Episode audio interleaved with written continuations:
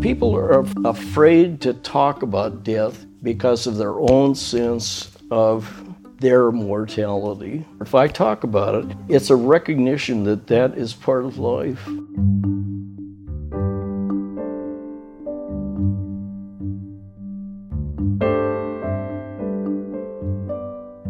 I'm Deborah Jarvis, and you're listening to The Final Say. This is the podcast where you can get comfortable talking about death and learn some things about life from people who are dying. In this episode, we'll hear a story about someone's last words and how they were misunderstood.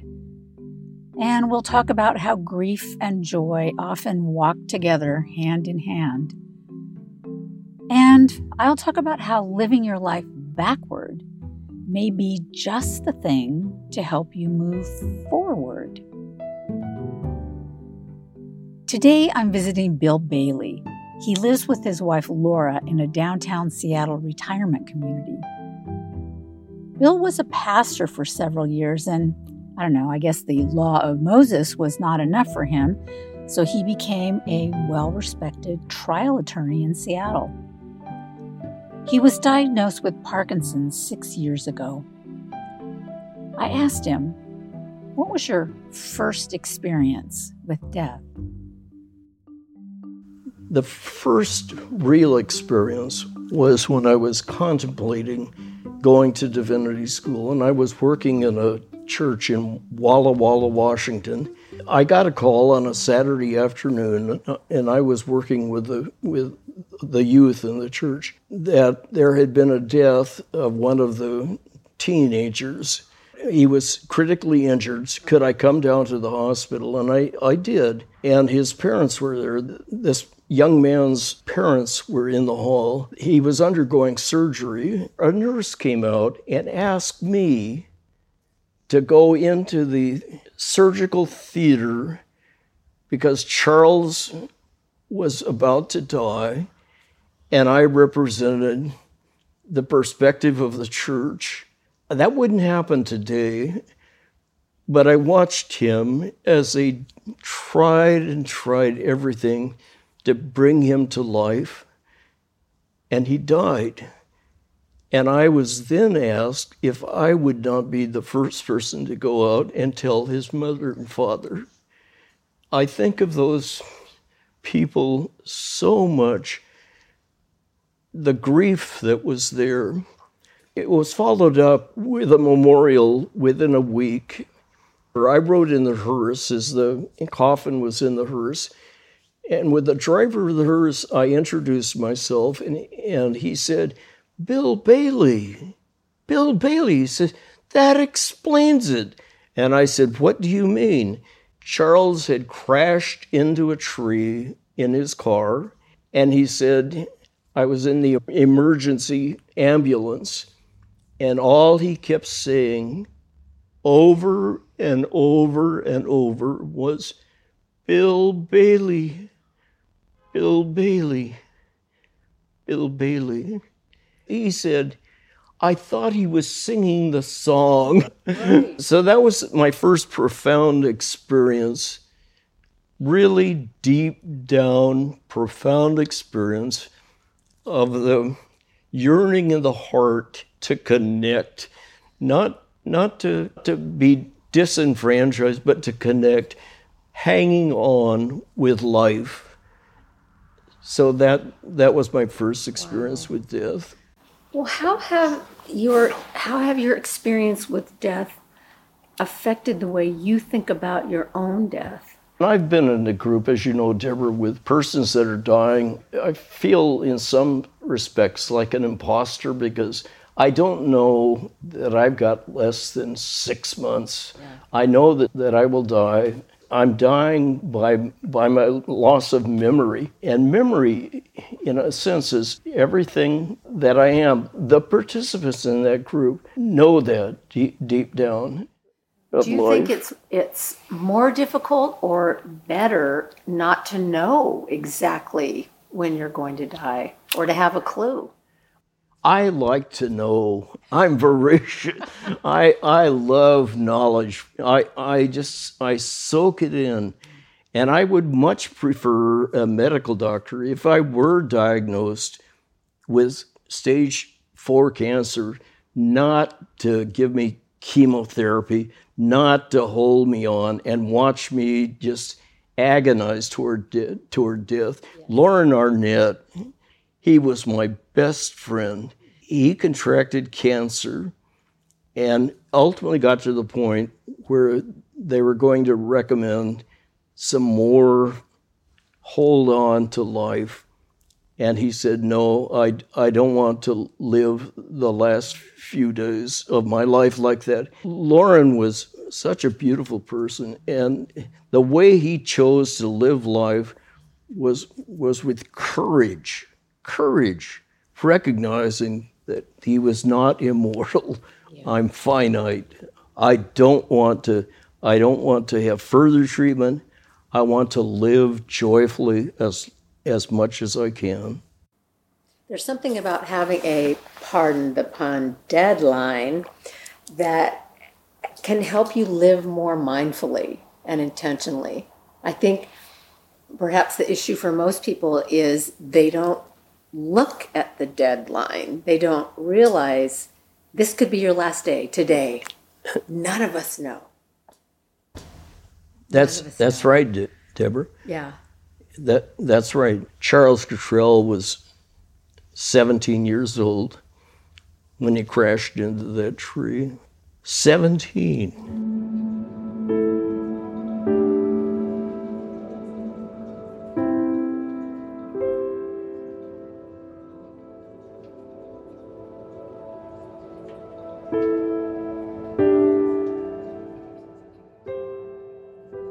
Bill said he'd been working with the church youth group, you know, I just assumed that he'd grown up in a church. And so, you know, I asked him, like, how did you decide to be a minister? How were you called? I almost died with type 1 diabetes. My parents had moved from Portland, Oregon, and, and the doctor never took a blood test, never took a urine test, diagnosed me with asthma. I went down to 89 pounds. I, I same height I am now, and I'm not quite twice that, but but 89 pounds, and I was in a uh, in a coma for a, week. My parents took me to Portland, Oregon, and they diagnosed it immediately. And I was told by my mother and father that they told them that they didn't know whether they would be able to keep me alive. I came out of the coma in a week and I was I was scared to death. I was scared by death, not too death. I was scared to death, but I was scared by death. And I was in the hospital another 4 weeks getting adjusted to taking insulin shots and that's when I said to God, if you let me live, I will become a minister. Wow. I had no, I wasn't associated with any church. I thought I'm being punished. So I've gone from that dreary perspective on, on death to where I am now.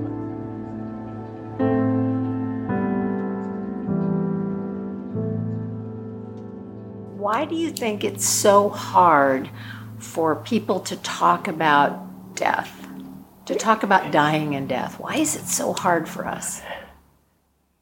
I, I think that the inability to talk about death is the foundation for all the fear that exists. It exists politically, nationally, it exists every day.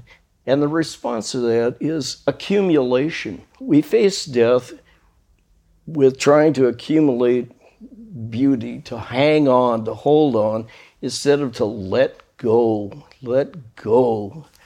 Deep down, people are afraid to talk about death because of their own sense of their mortality. If I talk about it, it's a recognition that that is part of life. Tell me what's been some of the biggest surprises in your life. getting to know Laura. I knew she was beautiful. I knew she was smart, but I didn't know how truly wise she was. She is one of the most generous people I have ever in my life experienced. She sees good everywhere, even even in persons who are angry, disillusioned, politically far apart. Getting to know the depth of Laura was a big surprise. She says she's an introvert by nature. There's a book called Quiet. I wish I'd read that book 40 years ago because I was the talker and she wouldn't communicate, I thought. She said, No, I was reflecting on what you were saying, Bill. Uh, in, instead of uh, spontaneously responding. That was a that was a big surprise. That oh man, I totally get that. I'm a lot like Bill, and thank God for my chaplain training that taught me how to be quiet and listen, how to hold and appreciate the pause, the silent moment. I knew Bill had lots of amazing experiences, but what I wanted to know was what was the most life changing experience he'd had? I, I guess with the birth of our daughter, Carla, which was our first child, three years after Laura and I were married, and her birth was June 28, 1964. That experience probably is the most life changing, profound experience. And I've had many, many, but that one counts number one.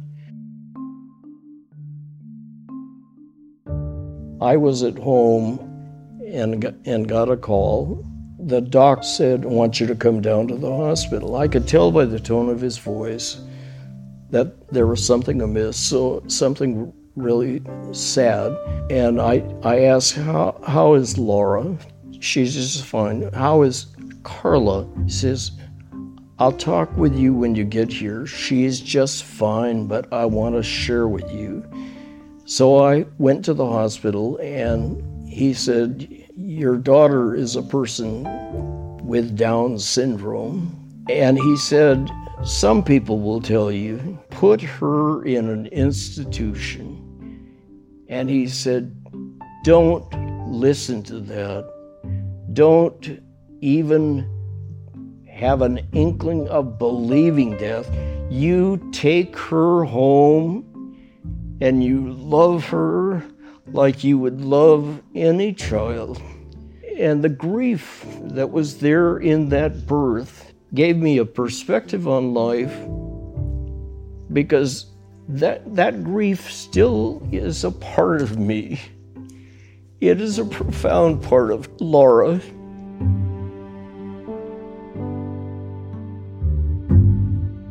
You know Carla. She is amazing.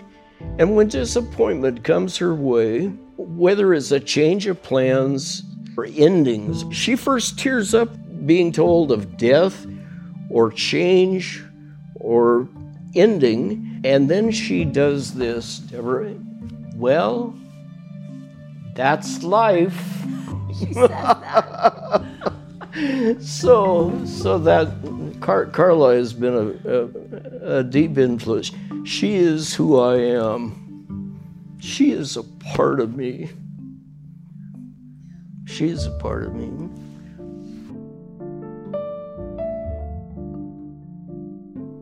When I see her on rhythmic music in the in the church, to get up and dance, dance with me. That's life. That's life. Be alive. Yes. Celebrate. That's here and now. And I hope that I live life like that. Question for discussion is where does that that essence of who you are, where does that go? I mean, you know, is there is there a spirit? Is there some kind of essence or energy that's never lost? So I don't know. What are your thoughts on that? Energy does not end. It is life. Yeah. And I believe when I when I die that I'm going to be part of the molecules of the many, many universes. And, and in that sense, I will live. I will be part of what I was when I came into existence, and I will be part of essence. I will be part of life. And I, I live with that joyfully. At the same time, I don't want to say goodbye. Yeah. What if it's like there's this sparkling jewel deep within us, and that is our true essence. And when we die, our minds are gone, our personalities are gone, our bodies are gone, all that's gone. But that jewel, that essence, that energy still remains somehow. I don't know. I like to ponder this. And what do you think about death with dignity? the laws that were passed here in Washington state? I, I celebrate the fact that this state is one state. I grieve with the fact that that law does not apply to me because of the of the requirement which I think is good that two physicians have to diagnose you as going, going to die within six months. I don't know that any more than you know you're going to live right. six months. Right. But I know that I'm dying. I know I know profoundly. When you think about your own death and maybe you think about your memorial service, what would you like people to be saying? I want them to say, I hope they say, Bill had such empathy that he made a difference because he cured. I want them to laugh. I don't want at the end of the service that somebody says, Is there anybody else here that wants to say something about Bill? And we sit there for another hour and a half listening to people talk about themselves rather than about, about Bill. I want joy. I want celebration. I want recognition of death as well as an embracement of life. I want us to embrace death. Yes. That it is a, it is a gift. I would hate to live forever and I would hate, I would not like that. Yeah. And I don't know why, but I just know that I wouldn't like that. Charles Cottrell was 17 years old when he crashed into that tree. 17. Yeah. Here I am. I'll be 79 in October.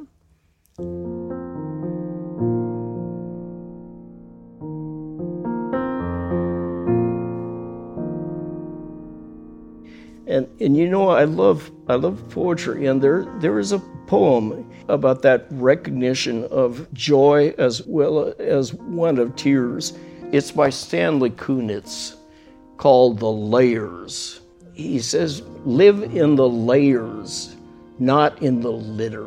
Uh, it's like he compares it to a geological experience that there are layers of life and not recognizing the layers, we focus on the litter it is exactly in keeping with what you said just a few, few moments ago, but we're focused on trivial, really trivial things.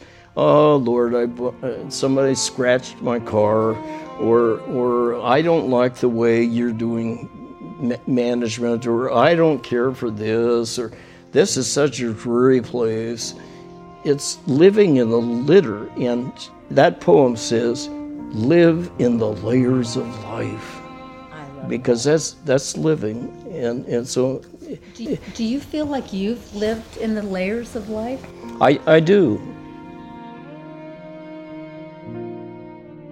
There's a daily uncertainty that we live with that i think uh, just speaking for myself, if I continuously remembered that, I would much more easily let go of irritation and annoyance and grudges and resentment. Like, who's got time? I'm I'm with you there. Although I, although I'm I'm I'm I'm one Deborah who who, who actually gets frustrated with the minor th- bumps in the road in in life. Uh, I don't want to go there. Yeah. I don't want to.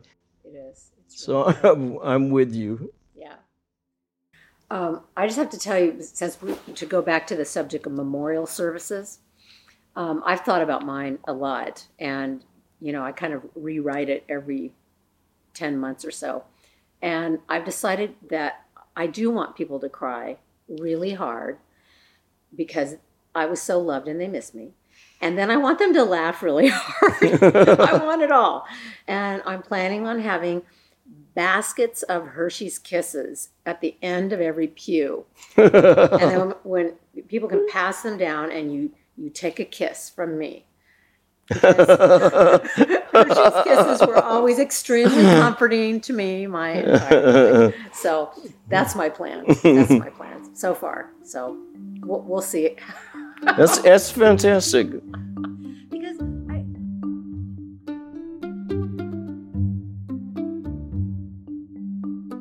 Well, here's my final say for today.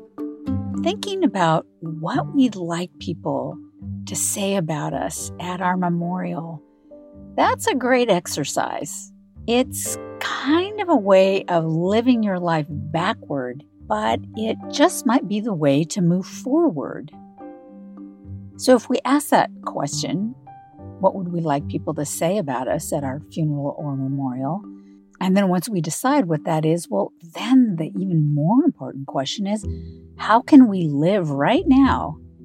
Who can we become right now so that people will say what we hope? So I'm thinking about starting a new segment to this podcast called What I Wish I'd Asked, because I really wish I had asked Bill why he left the ministry. This question was bugging me so much that I asked around, and here's what I found out. He left the ministry because he felt that he could make a bigger difference in the world in the field of law, which I think is a pretty good reason. So that's my final say for today, but I'm going to let Bill have the last laugh because he has such a great laugh.